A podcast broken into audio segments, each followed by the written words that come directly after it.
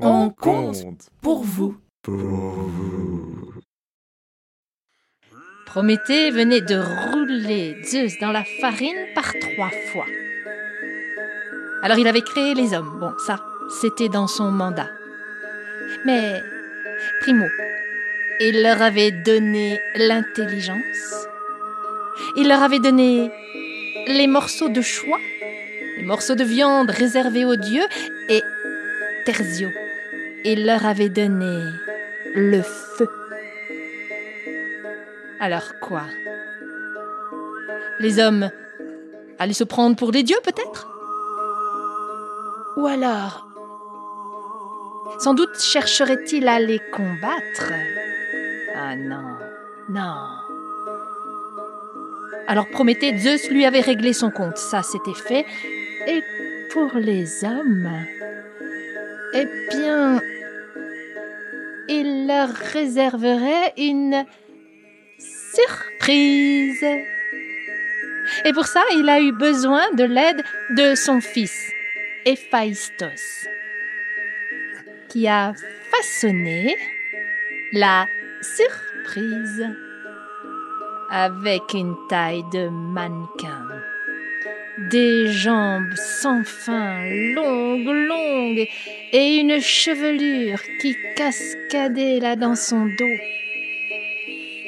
À sa fille, Athéna, la spécialiste, grande spécialiste de la mode, il a demandé euh, d'habiller la créature. Surtout très cintrée, très décolletée et très court.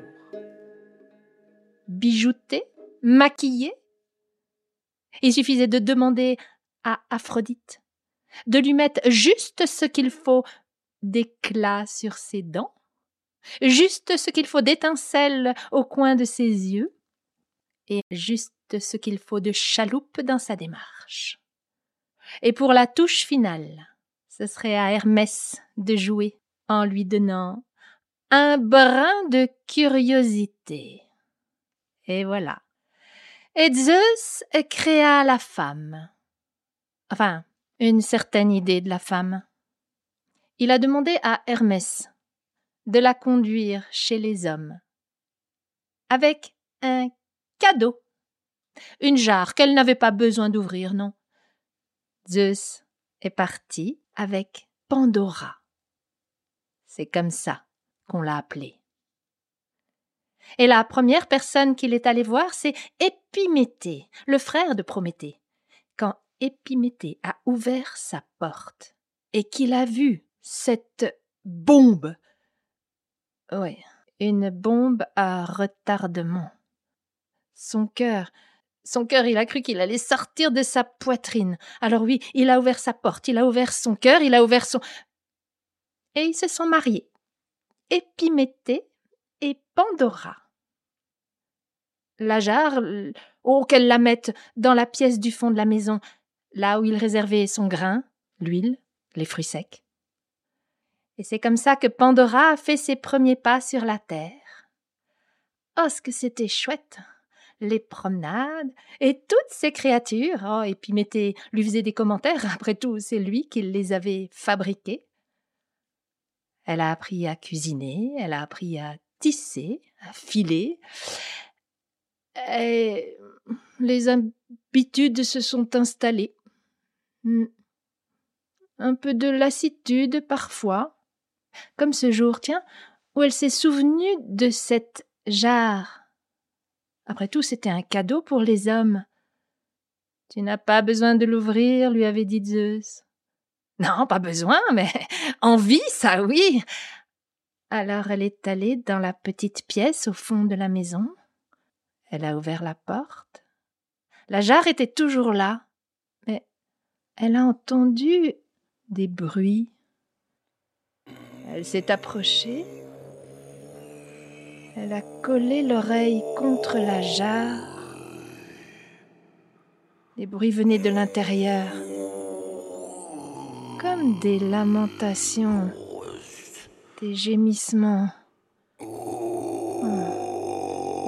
Pas besoin de l'ouvrir, mais envie, ouais. Alors elle a dévissé le couvercle Tout doucement, et tout d'un coup, il a sauté comme un bouchon, et il l'a projeté contre le mur en face. Et là, de la jarre, un vent, un vent puissant est sorti comme une tornade qui a commencé à, à rugir, à mugir dans toute la pièce et à tournoyer, à chercher une issue. Et le vent, le vent est parti par la porte, il a quitté la maison. Et un autre, un autre l'a suivi. Elle, elle, Pandora, elle était prostrée dans le coin de la pièce. Elle se protégeait la tête, elle fermait les yeux. Le vent, le deuxième, de la même façon, est sorti. Un troisième, un quatrième. Et ça soulevait la poussière, la terre battue. Les vents se sont dispersés sur la terre.